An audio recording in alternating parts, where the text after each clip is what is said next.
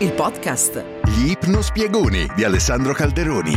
Come e perché usare l'ipnosi clinica in psicoterapia oggi. Oh, wow! Buongiorno e benvenuti alla puntata di oggi di Relief, che è il podcast dell'omonimo pronto soccorso psicologico che si trova a Milano in metropolitana, linea 5, fermata Isola, oppure online a reliefitalia.it. Nella puntata precedente abbiamo parlato di attacchi di panico e di come è possibile usare alcuni trucchetti per tamponarli e di quello che facciamo anche al pronto soccorso psicologico per intervenire eh, aiutando le persone che si trovano in quella condizione magari e che non hanno ancora avuto la possibilità di affrontarla con un percorso terapeutico che permetta loro di spiegare che cos'è l'attacco di panico, perché si chiama impropriamente così, cosa farci e in fin dei conti come farci amicizia. Perché all'inizio l'amicizia è sicuramente l'unica cosa che non ti viene da fare quando hai del panico, hai questi sintomi travolgenti tra cui la respirazione rapida e superficiale, la sensazione un po' leggera nella testa, questi pensieri catastrofici, lo stomaco che si agita, il cuore che batte che sembra che ti esploda, che ti esca dal torace. E poi magari anche formicolio, sensazioni di tremore, vampate di calore, brividi in tutto il corpo, insomma non bellissimo. I sintomi possono variare da persona a persona e le prime volte che una persona ha uno di questi cosiddetti attacchi di panico, beh, ci si può preoccupare perché può sembrarti di essere nel mezzo di un'emergenza medica pericolosa per la vita, tanto che di fatto la stragrande maggioranza delle persone decide di andare per esempio al pronto soccorso e al pronto soccorso ben sanno che c'è una percentuale altissima di presunti attacchi cardiaci che invece è costituita da semplici attacchi di panico.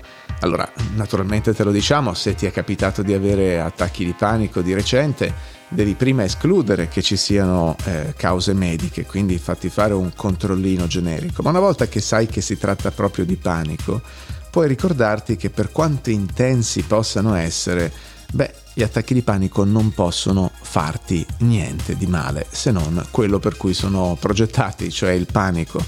Gli attacchi di panico sono qualcosa che molte persone sperimentano eh, a molti capita a un certo punto della loro vita di avere una fase che contenga panico e ci sono vari modi molto efficaci per affrontarli e per superarli, ne abbiamo parlato appunto nella scorsa puntata. Oggi vorrei affrontare un po' il tema dell'immaginazione e anche dell'uso dell'ipnosi per quanto riguarda la paura e il panico.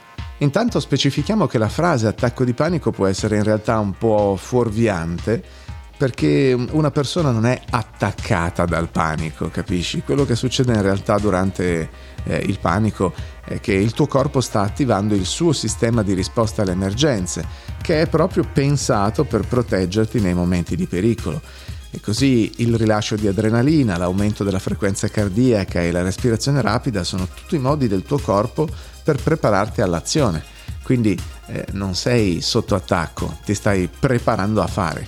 Questo meccanismo istintivo di protezione è proprio lì per aumentare la tua possibilità di sopravvivenza se tu avessi a che fare con una situazione di pericolo per la vita, perché significa che ti sei attivato, sei pronto a combattere o a difenderti o a scappare rapidamente verso la tua sicurezza. Il problema è quando il sistema di risposta di emergenza del corpo si attiva in situazioni inappropriate, non necessarie, insomma quando non c'è un vero pericolo, come durante una riunione o al supermercato o mentre guidi magari, o magari quando stai cercando di prendere sonno alla sera.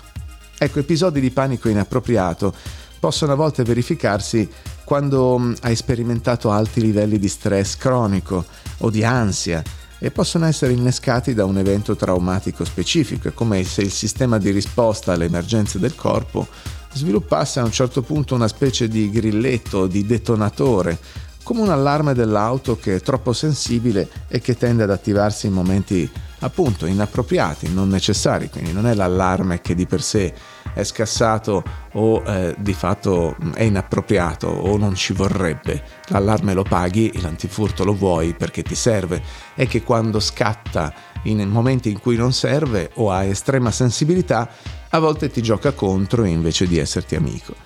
Fare dei passi per ridurre il tuo livello di stress complessivo sarà quindi sempre una strategia utile per superare gli episodi di panico, perché questo ti aiuterà a resettare l'intero sistema mente-corpo portandolo abbassandolo a un livello più calmo nel tempo. Quindi il rilassamento profondo fatto come pratica regolare è un modo eccellente per fare tutto questo ed è qualcosa in cui la parte ipnotica eh, ti può effettivamente aiutare molto. Inoltre mangiare bene, assumere come dire una dieta sana ed equilibrata, dare la priorità al tuo sonno, fare esercizio fisico regolare, connetterti con gli altri, ti aiuterà a ridurre i tuoi livelli di stress e ti permetterà di sentirti generalmente più calmo, il che a sua volta aiuterà a diminuire l'incidenza degli episodi di panico perché è un po' come se la tua soglia di allarme si acquietasse. È anche essenziale sapere come affrontare efficacemente i sintomi, peraltro, se e quando ti capitano. Per esempio imparando a respirare dolcemente e profondamente con la pancia attraverso il panico e osservando mentalmente i sintomi da lontano senza farti rapire e portare via. Imparando a farlo con costanza scoprirai che stai proprio riqualificando la tua mente, eh, stai riadattando il tuo corpo, permettendo loro cioè alla mente e al corpo, di riconoscere che non c'è alcun bisogno di attivare il sistema di risposta all'emergenza perché tutto va bene e sei al sicuro. Insomma, guardando un po' quello che sta succedendo e respirandoci dentro, stai dando un feedback al tuo cervello, gli stai dicendo guarda che non c'è pericolo e quindi puoi far rientrare l'allarme. Mentre questo accade, scoprirai che i sintomi del panico si calmano, si attenuano, sempre più rapidamente, sempre più naturalmente e con sempre maggiore facilità e con una pratica ripetuta scoprirai che puoi diventare veramente libero da quel vecchio panico eh, ricordandoti che era un, un allarme ingiustificato, inappropriato e lasciandotelo decisamente alle spalle. Ci sono però anche gli attacchi di panico notturni. Quando si ha un attacco di panico di notte, in genere sei lì che ti svegli col cuore che corre, la respirazione rapidissima, e la mente piena di un senso di ansia e di terrore a volte aumentata anche dal fatto che sei immadido di sudore. Questo può essere sconcertante a volte perché eh, puoi non avere idea di cosa abbia scatenato questi sintomi. Magari ti capita una volta e pensi che sia stato un incubo e poi vedi che ti capita un'altra volta e poi inizi a temere che ti capiti e quindi magari ti si disturba il sonno. Allora quando qualcuno ha un attacco di panico durante il giorno almeno sa approssimativamente quali tipi di pensieri o di situazioni gli passano per la testa, a volte addirittura quali gli scatenano l'ansia. Ma quando ti svegli dal sonno è come se venissi dal nulla. Eh, non, non ti rendi conto bene di quello che è successo, ti resta soltanto questa sensazione sgradevole di emersione con panico. Potresti aver scoperto che ci vuole un po' di tempo perché il panico si plachi. Magari ti sei reso conto che non è facilissimo tornare a dormire immediatamente perché siccome il tuo corpo è pieno di adrenalina, ti senti completamente sveglio, sei un po' dalla parte opposta rispetto alla sonnolenza. Questa interruzione del sonno può lasciarti esausto se avviene con maggiore costanza nel tempo. Alcune persone cominciano ad avere paura di andare a letto, come ti dicevo, perché iniziano ad associare al sonno la possibilità di finire nel panico, invece di associare al sonno la tranquillità di una notte nutriente e sana. Gli attacchi di panico notturni Possono avere cause fisiche, anche in questo caso un controlletto medico è sicuramente consigliabile. Ti faccio qualche esempio. Eh, se tu soffrissi di reflusso acido eh, e di fatto magari non te ne sei mai accorto, allora quando gli acidi dello stomaco tendono a risalire nell'esofago, questo può causarti una sensazione di bruciore nel petto che può portarti a iperventilazione e quindi poi ai sintomi del panico. Eh, certo, anche il reflusso acido è associato a livelli di stress elevati, anche in questo caso il rilassamento profondo eh, regolare può aiutare a calmare questa situazione, ma magari è necessario anche prendere farmaci specifici per questo. Oppure un altro caso è l'apnea notturna, no? Quando la gola ti si ostruisce durante la notte facendoti smettere di respirare per più o meno brevi periodi, beh, anche in questo caso è stato verificato scientificamente un collegamento con attacchi di panico notturni. L'apnea notturna spesso è legata al sovrappeso e quindi seguire una dieta sana, anche in questo caso fare esercizio fisico, sono i primi passi per risolvere la condizione, ma non è detto che la causa sia il sovrappeso e quindi eh, anche qui un controllo medico eh, va fatto. Ma gli attacchi di panico notturni possono avere anche cause semplicemente psicologiche. Ho lavorato con molti clienti i cui attacchi di panico notturni sono iniziati dopo un cambiamento di vita importante, magari un licenziamento, un divorzio, un trasloco o dopo aver vissuto un evento traumatico, per esempio un incidente stradale. A volte gli attacchi di panico possono essere scatenati quando si è stati cronicamente preoccupati per qualcosa per un periodo di settimane o di mesi in cui la tua mente continua ad andare lì, continua ad andare lì, continua ad andare lì e queste preoccupazioni e queste ansie hanno magari cominciato a manifestarsi a un certo punto come picco, come panico notturno. Allora anche in questo caso una parte immaginativa guidata, una parte ipnotica, può aiutare la tua mente, o almeno la sua parte più profonda e più automatica, a lasciare andare tutti i pensieri, tutte le emozioni, tutti i ricordi, a lasciare un po' il passato nel passato, a lasciare a distanza tutto quello che può aver scatenato i sintomi, in modo da poter collegare, diciamo, istintivamente il senso di sicurezza e di riposo all'esperienza di essere addormentato e scoprire che stai cominciando a dormire tranquillamente per tutta la notte. Ti ricordo ancora, il termine attacco di panico poi non è un modo molto utile per parlare di quello che succede perché non sei attaccato da una cosa che si chiama panico. Attacco di panico è semplicemente il tuo corpo che si prepara all'azione. Le persone possono sperimentare paura comunque in molti, molti, molti modi diversi. La paura è di per sé una delle nostre sei emozioni fondamentali e universali tra l'altro forse è quella più importante perché il suo compito adattivo è quello di tenerci eh, al riparo dal pericolo e quindi non puoi avere una vita senza paura. I miti della serie Chi è forte non ha paura sono solo miti, sono americanate, sono tendenzialmente per dirla in modo clinico delle stupidaggini. E quindi eh, la tua vita, se sei vivo e mi ascolti, eh, deve contenere paura eh, in una proporzione che sia gourmand rispetto alla proporzione delle altre emozioni.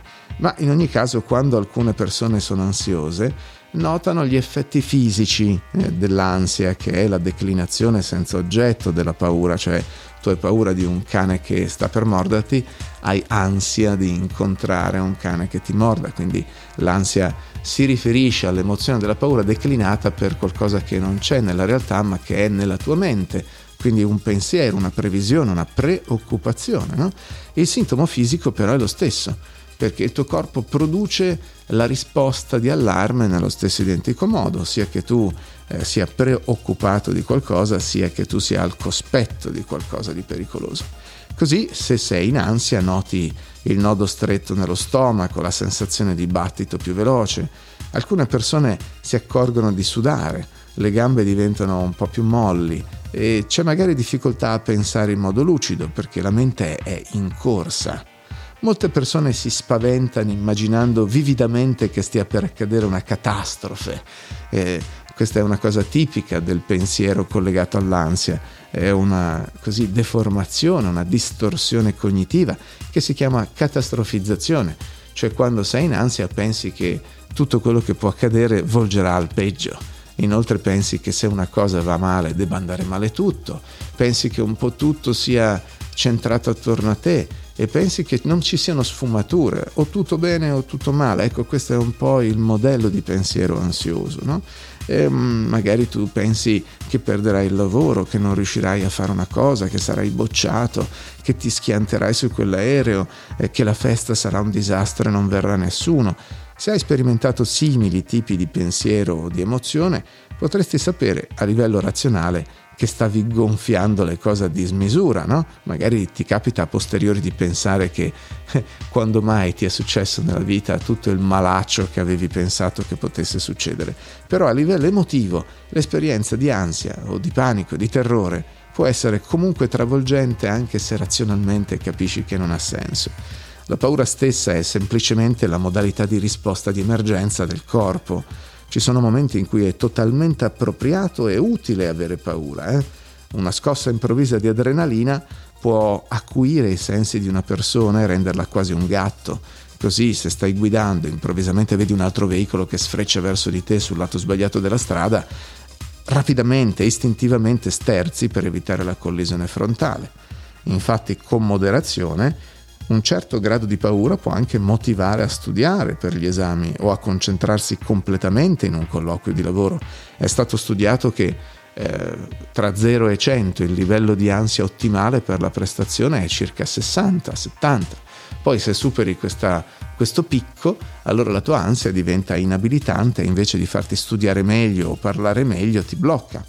La paura può istintivamente impedirti di fare qualcosa di pericoloso, per esempio passeggiare su un cornicione oppure sul bordo di una scogliera. In fin dei conti la paura è un istinto protettivo che è lì per tenerti al sicuro, come dimostrano anche le ricerche di laboratorio sui topi deafferentati che sono quelli cui hanno tagliato i neuroni che arrivano all'amigdala, non hanno senso d'allarme, non hanno ansia e quindi di fatto muoiono quasi subito perché attraversano la strada senza guardare, finiscono in bocca a gatti, eh, dentro pozzanghere, schiacciati da automobili e così via. Ma noi esseri umani abbiamo davvero un'incredibile capacità di immaginare cose che non stanno accadendo. Possiamo proiettarci in scenari futuri e immaginare nei dettagli come andranno le cose. Questa è un'abilità fantastica da avere.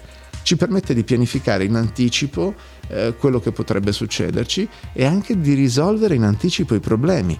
Ovviamente questa stessa capacità può anche essere usata male e così se abusi della tua immaginazione, eh, immaginando vividamente catastrofi che si abbatteranno su di te, allora il tuo corpo risponde istintivamente andando in modalità di emergenza, il tuo corpo viene inondato di adrenalina eh, cercando di proteggerti dai pericoli e questa adrenalina, in assenza di un pericolo reale, ti inabilita perché ti genera tutti i sintomi di cui abbiamo parlato, quindi l'ansia intensa fino eventualmente al panico. Ma l'ansia eccessiva e il pensiero negativo, ascoltami bene, sono soltanto una abitudine, non è qualcosa con cui sei nato, è qualcosa che hai imparato a fare forse l'hai presa da altre persone intorno a te mentre stavi crescendo, forse hai iniziato pensando eh, più pensieri ansiosi dopo certi eventi accaduti nella tua vita che ti hanno magari reso un po' più insicuro o che non sono andati benissimo e quindi hai iniziato a pensare che si potessero ripetere. In ogni caso è possibile anche attraverso l'uso dell'immaginazione allenarti a pensare in modo più calmo, più razionale, in modo che tu ti senta molto più rilassato in te stesso c'è un acronimo che mi piacerebbe che tu eh, ti ricordassi. Eh, agire, agire. La A come accetta l'ansia. Non cercare di combatterla o di contrastarla. Accettala. Sei così in quel momento, stai così. G. Guarda l'ansia. Quando puoi fare un passo indietro rispetto ai tuoi pensieri e ai tuoi sentimenti e osservarli con calma, allora loro perdono immediatamente grip, perdono immediatamente presa, potere su di te. Poi c'è la I di inizia ad agire normalmente. E quindi se cammini, se parli o se ti comporti come se fossi calmo e sicuro di te, inizi immediatamente a sentirti meglio. Quindi è il gioco del come se. Poi c'è la R di ripeti. Continua a ripetere questi passi finché non noti che ti senti molto molto più calmo e i passi sono accetta l'ansia, guarda l'ansia, inizia ad agire normalmente. Infine la E, esagera ed esplora, cioè usa la tua immaginazione volontariamente, artificialmente in modo più positivo, vedendoti calmo, capace e godendoti una situazione futura che sta andando molto molto bene anche se è una situazione simile a quelle che in passato ti avevano dato fastidio. Agire, accetta l'ansia, guarda l'ansia, inizia ad agire normalmente, ripeti questi passi e poi esagera ed esplora il versante migliore della tua immaginazione. Era Relief, il podcast. Gli ipnospiegoni di Alessandro Calderoni. Seguici su www.reliefitalia.it. Yeah.